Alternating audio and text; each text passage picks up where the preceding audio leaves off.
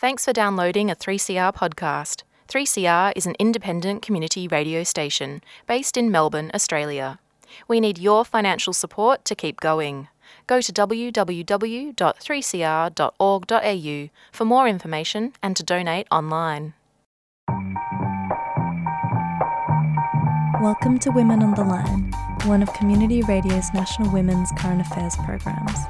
The show is produced at 3CR Community Radio in Melbourne and broadcasted nationally on the Community Radio Network. I'm Tanhang Pham. Women on the Line acknowledges this program is produced and presented on the stolen lands of the Wurundjeri peoples of the Kulin Nations. We acknowledge elders past, present, and becoming, as well as the owners of the lands you are hearing us from. On today's Women on the Line, we chat with Odissi dancer and teacher Monica Singh Sangwan and her student Ewan Su about classical Indian dance, passing on tradition and knowledge, and how a classical art form can grow beyond its birthplace. Ewan Su has been dancing Odissi for four and a half years under renowned Odissi dancer Monica Singh Sangwan at Dance House Carlton. She is a Malaysian residing in Australia and is currently doing a postgrad in education. She also works in a social enterprise that promotes food sustainability. Do you feel like growing up in Malaysia has had any influence on um, you wanting to learn classical Indian dance in Australia? So when I when I was growing up in Malaysia, I was I I grew up in a very close knit Chinese community culture where we were not exposed to other cultures in Malaysia. Like for example, the um, the Malay culture or the Indian culture or the indigenous um, people of Malaysian. So when I came to Australia, my identity as a Chinese Malaysian sort of was there, but at the same time, I was amazed of all these other cultures. Mm. So when I went back to Malaysia, one of my aim was to go beyond, to look beyond my own identity as a Chinese Malaysian, and to explore what Malaysian was or what what what what Malaysian is. At that time, I was also introduced or got to know um, Ramli Ibrahim and um, January Low, and I watched their performances, and I got really interested in Odissi. And so when I came back to Australia, to Melbourne, I put my foot down and said that I want to learn an Indian classical dance. Monica Singh Sangwan is a Visharad in Odissi dance from Gandharva Mahavidyalaya, New Delhi, and is a senior disciple of renowned Odissi dancer Madhavi Mudgal. She has toured and held workshops nationally and internationally. Granted a permanent residency by the Australian government under the Distinguished Talent Visa category, she moved to Melbourne in 2010 and is currently teaching Odissi at Dance House in Carlton. And what about for you, Monica? Like, how did you come to learn Odissi, and um, I guess, like, why have you stayed all these years? So, when I was five years old, uh, my mother, she is a pianist. She had always had the dream that she wanted all her children, we are five of us, sh- should be engaged in artistic pursuits. So she did put me on the piano, but I guess I already had more of a dancer's, um, I don't know, dancer's uh, body, mind in me. So I used to rebel and I used to say that I can stand and play the piano. I refuse to sit and play it. So it ended up many times in tears. Um, she could see that I was more inclined towards dance. So she sent me to uh, a dancer who lived not very far from our house, but she she was, and she still is one of the most famous dancers in India. Her name is Srimati Sonal Mansingh, and from that age I started training with Shrimati Sonalji. Uh, she was a disciplinarian. It was tough as a child to be so regimented and disciplined, but I guess that somehow built my personality, uh, made me more aware of not just the discipline required for the dance itself, it made me more aware about the uh, human nature. As a student, I used to observe my teacher very deeply, and when you're a child, you see things that adults think that you don't see, but you see it all.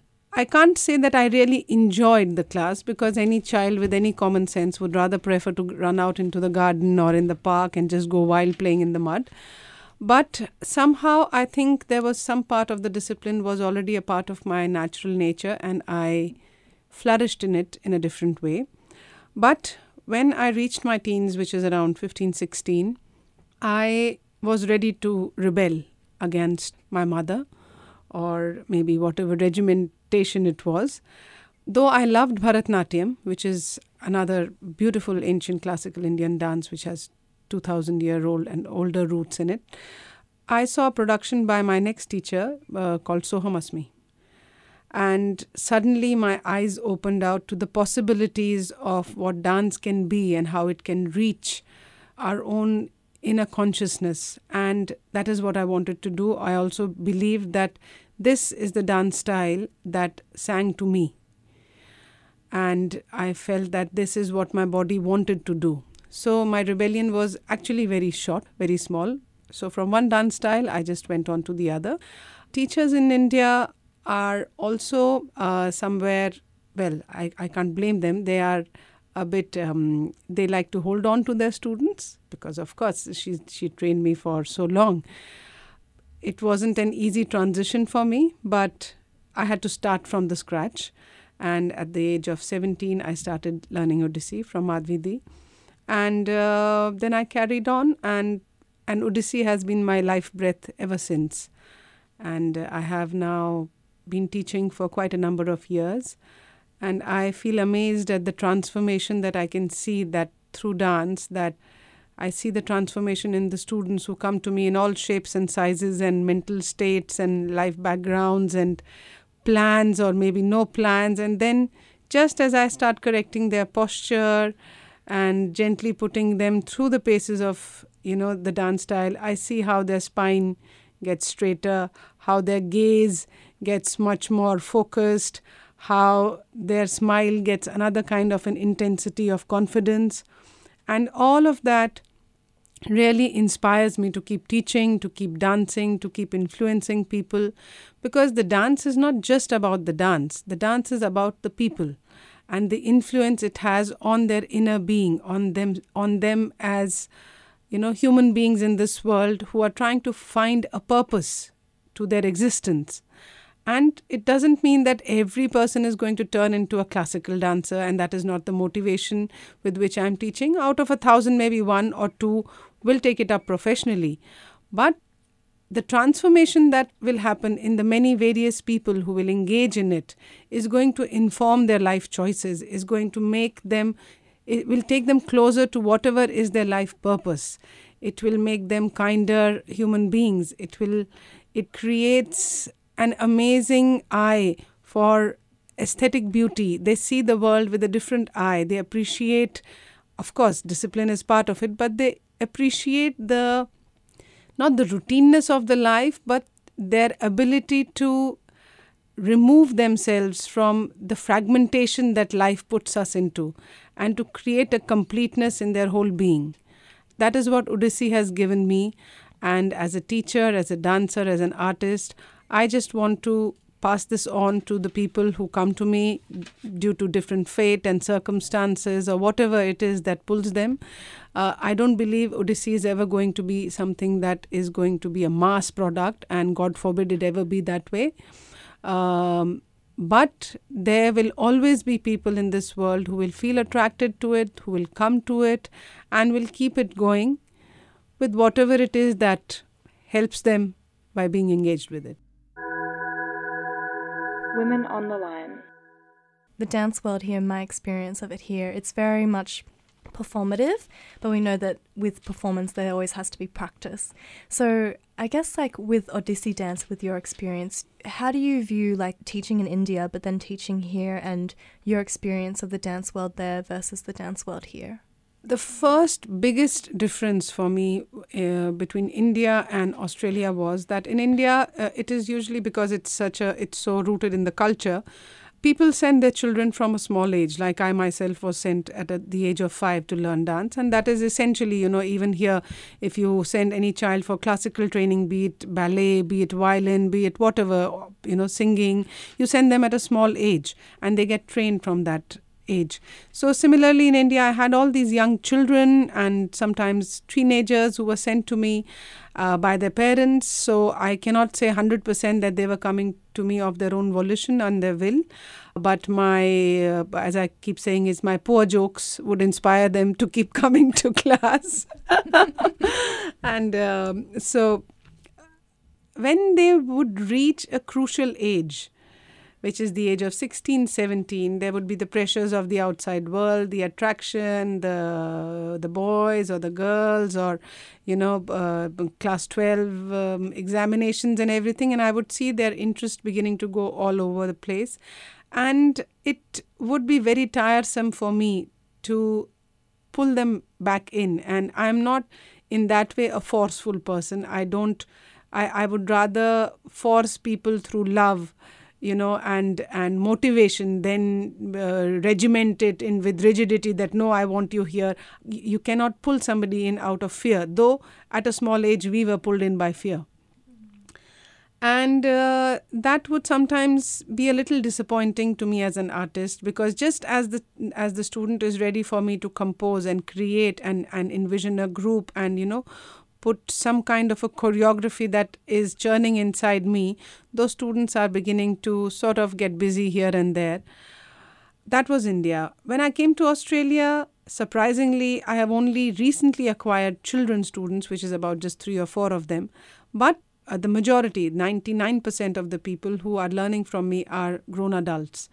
And they come because there is something in them which is pulling them towards the dance style their bodies are of course not at the optimum learning you know uh, ability age but with yoga and exercises and and the dance itself I, and this is what I explain to my students also is that sometimes it might feel that I'm giving or pushing you a little too fast, but there is a certain race that I am running against is that they don't have the luxury of going on and on like a five year old child would have had.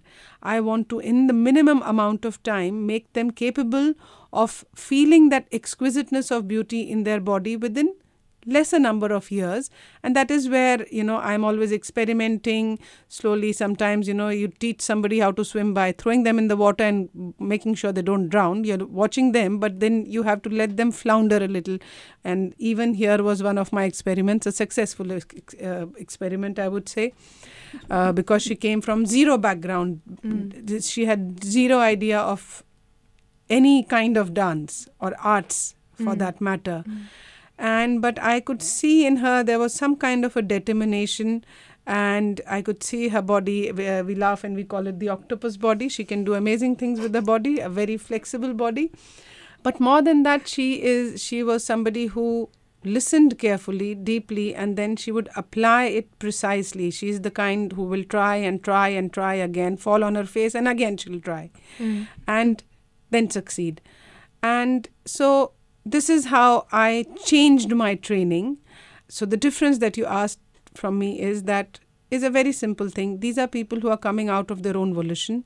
They pay to be there and they are not being sent by parents and they are free to walk out if they don't like it. Mm. And I don't have to sort of pull them towards me it is not about me, it is the dance itself. Let this dance style slowly seep in into the city, I would say, first into the city and then later into the country. So it has to be sl- a, a, a, a, slow movement, but it's a grassroots movement. I come from India, and grassroots movement was, I, I believe, born there. Mm-hmm. And uh, almost and I, like um, what you were saying the other day a drip irrigation a drip effect. irrigation a drip irrigation effect from every hole. There is a slow seepage of water on the surface. It looks like everything is dry. You scrape the earth it's wet all under and it's ready to flourish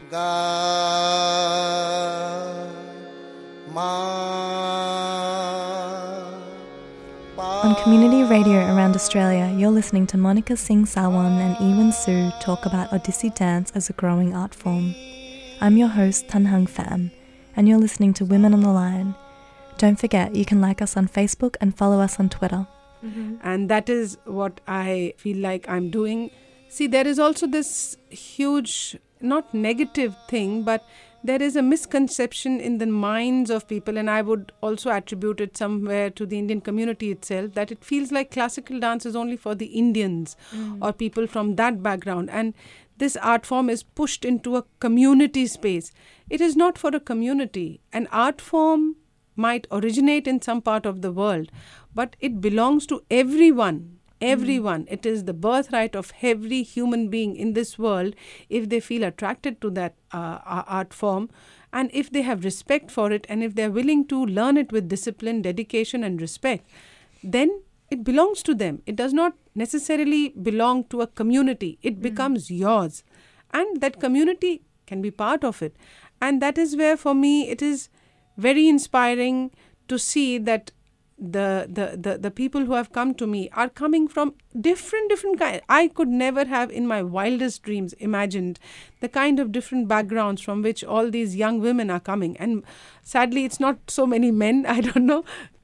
That will be my next project is to break the misconception that odissi is only for women. The varied background, like the, we have even you, you yourself, you know, Vietnamese mm background, we have American background, of course, we've had Iranian background, Malaysian, Sri Lankan, Bangladesh, mm you name it. Everybody, it's like the whole, because Melbourne is so representative of yes. so many different cultures that have come together.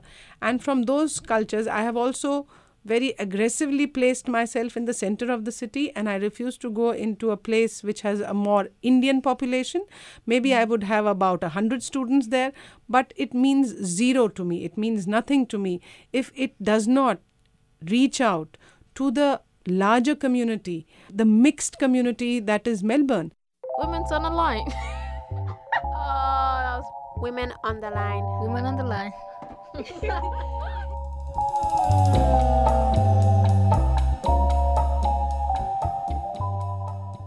Ewan, like I, I'm aware that you have taught some of the younger students as well. I'm interested to know what it was like for you learning Odissi, but then also teaching some young students in the class, and what that felt like to, I guess, be part of that passing on of um, knowledge.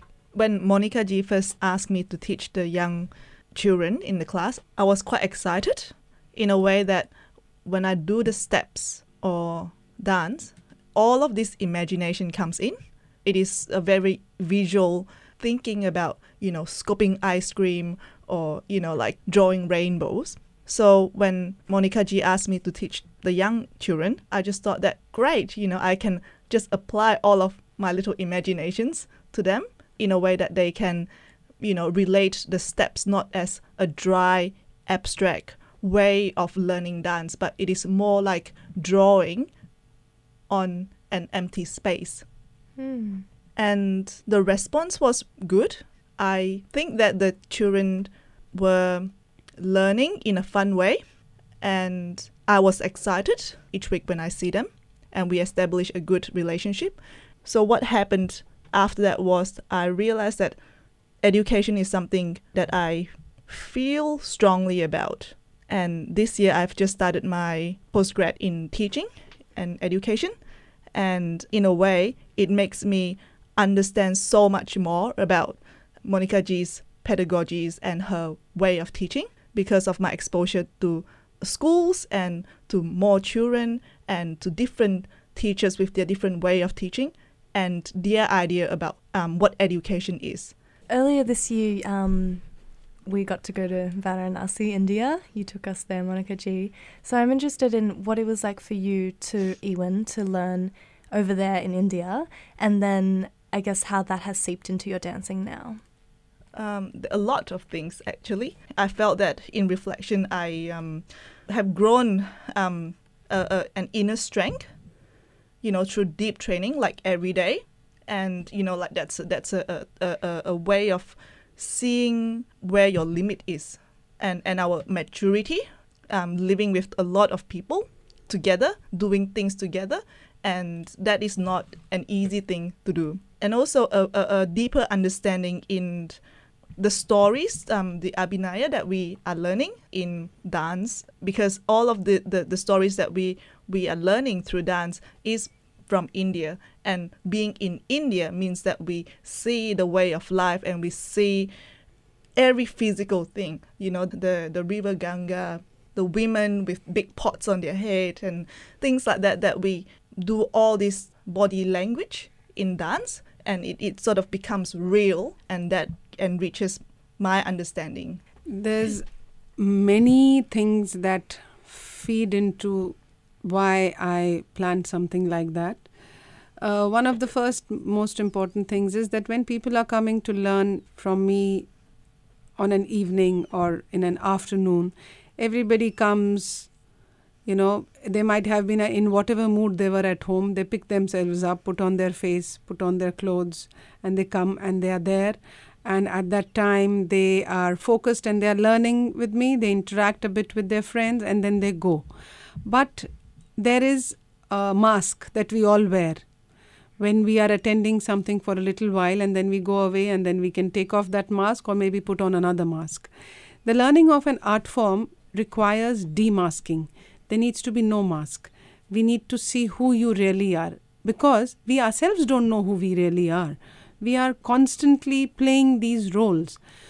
You know, we are only showing our good side, but I also I'm not a perfect human being. I have mood swings. I might be irritable. I might have many poor jokes, or maybe sometimes I'm pushing somebody t- too hard, or maybe I'm just being non-serious. So there are many aspects to my personality which are also negative. And a student and a teacher's relationship is a long-term relationship, especially when you're learning a classical art form. And it is important for the student and the teacher to develop deep empathy for each other. Women on the Line.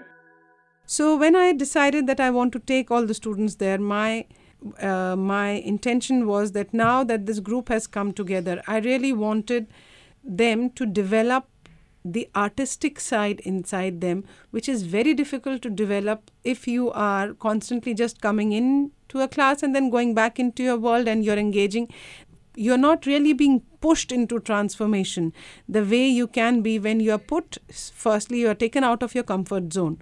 All your things that make you comfortable are taken away and you're put out of your own own choice and volition in something which is completely something that you cannot even imagine. There the real character of a person comes out. And i wanted them to experience their own character mm. which is very, very important in the development of an artistic being. Second, Varanasi is almost a little like, okay, some people will laugh at me when I'll say it's a little like Melbourne. But if you think about it, Melbourne is home to almost about 200 different kinds of nationalities. It is a city which is very unique, which has people of all different kinds of racial backgrounds, cultural backgrounds living peacefully together. It is a new city. Varanasi, on the other hand, is a 5,000 year old city. There is a certain kind of a depth in that city which can discomfort you. It can agitate you. Of course, it is a very high, intense living right by the Ganges. That's where we lived.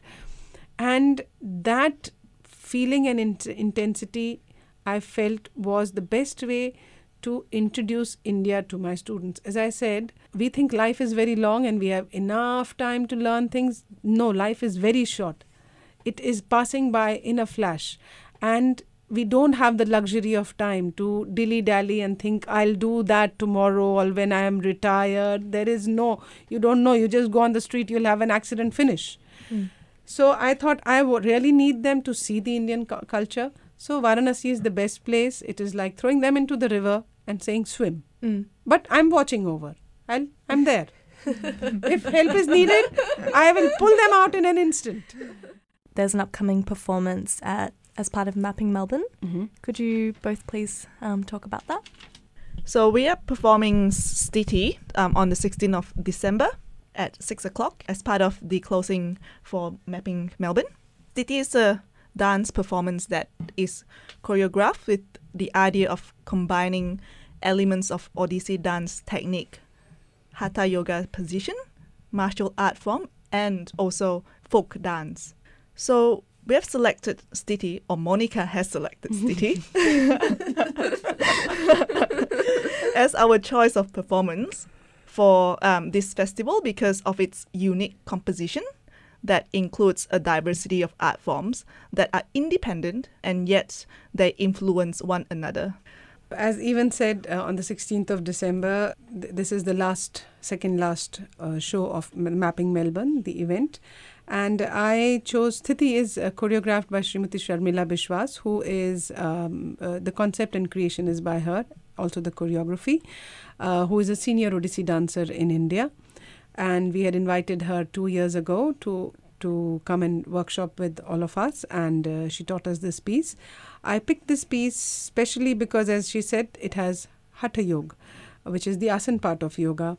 It has Odissi dancing, different kinds of Odissi dancing. There is the Gotipua style dancing, which is essentially young boys in Odisha. They were trained to be Odissi dancers uh, from a very young age, and they did all kinds of acrobatic movements. So, this piece is also very interesting because it can be done anywhere. You just go and in the middle of the road we can do it. We can just roll on the floor, we can just stamp on the floor. It is not something that requires a proscenium stage. And I really believe classical art should not be confined into, you know, certain kind of a club or a class.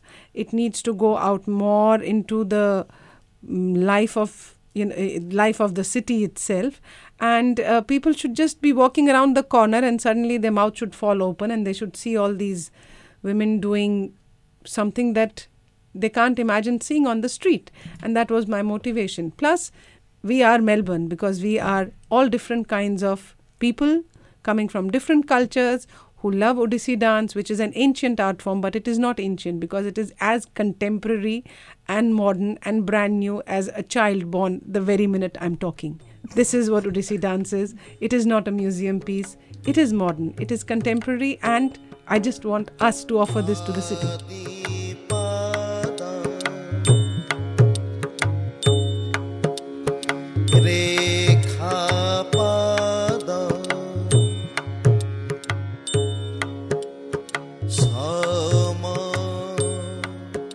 You just heard from Monica Singh Sangwan and Ewan Su talk about Odissi dance as a growing classical art form. Catch them and the Sohamasi dance group performs Thithi on the 16th of December at Mapping Melbourne. Women on the Line is one of Community Radio's national women's current affairs programs.